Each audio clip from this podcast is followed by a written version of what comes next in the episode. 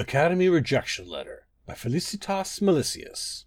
Scholar Oppius. Once again, you repeat your assertions that goblins have domesticated creatures of several species, including spiders and quama. And once again, I must inform you that the Academy's journal will publish no papers making such outlandish claims without conclusive proof.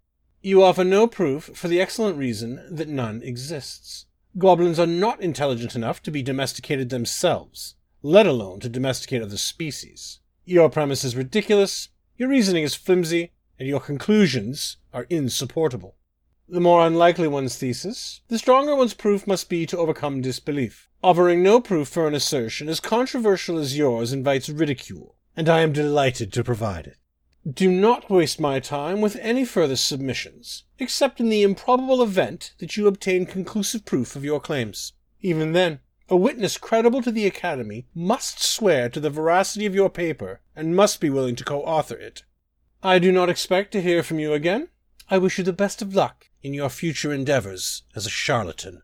Felicitas Malicious, Editor in Chief, Species and Speculation Journal.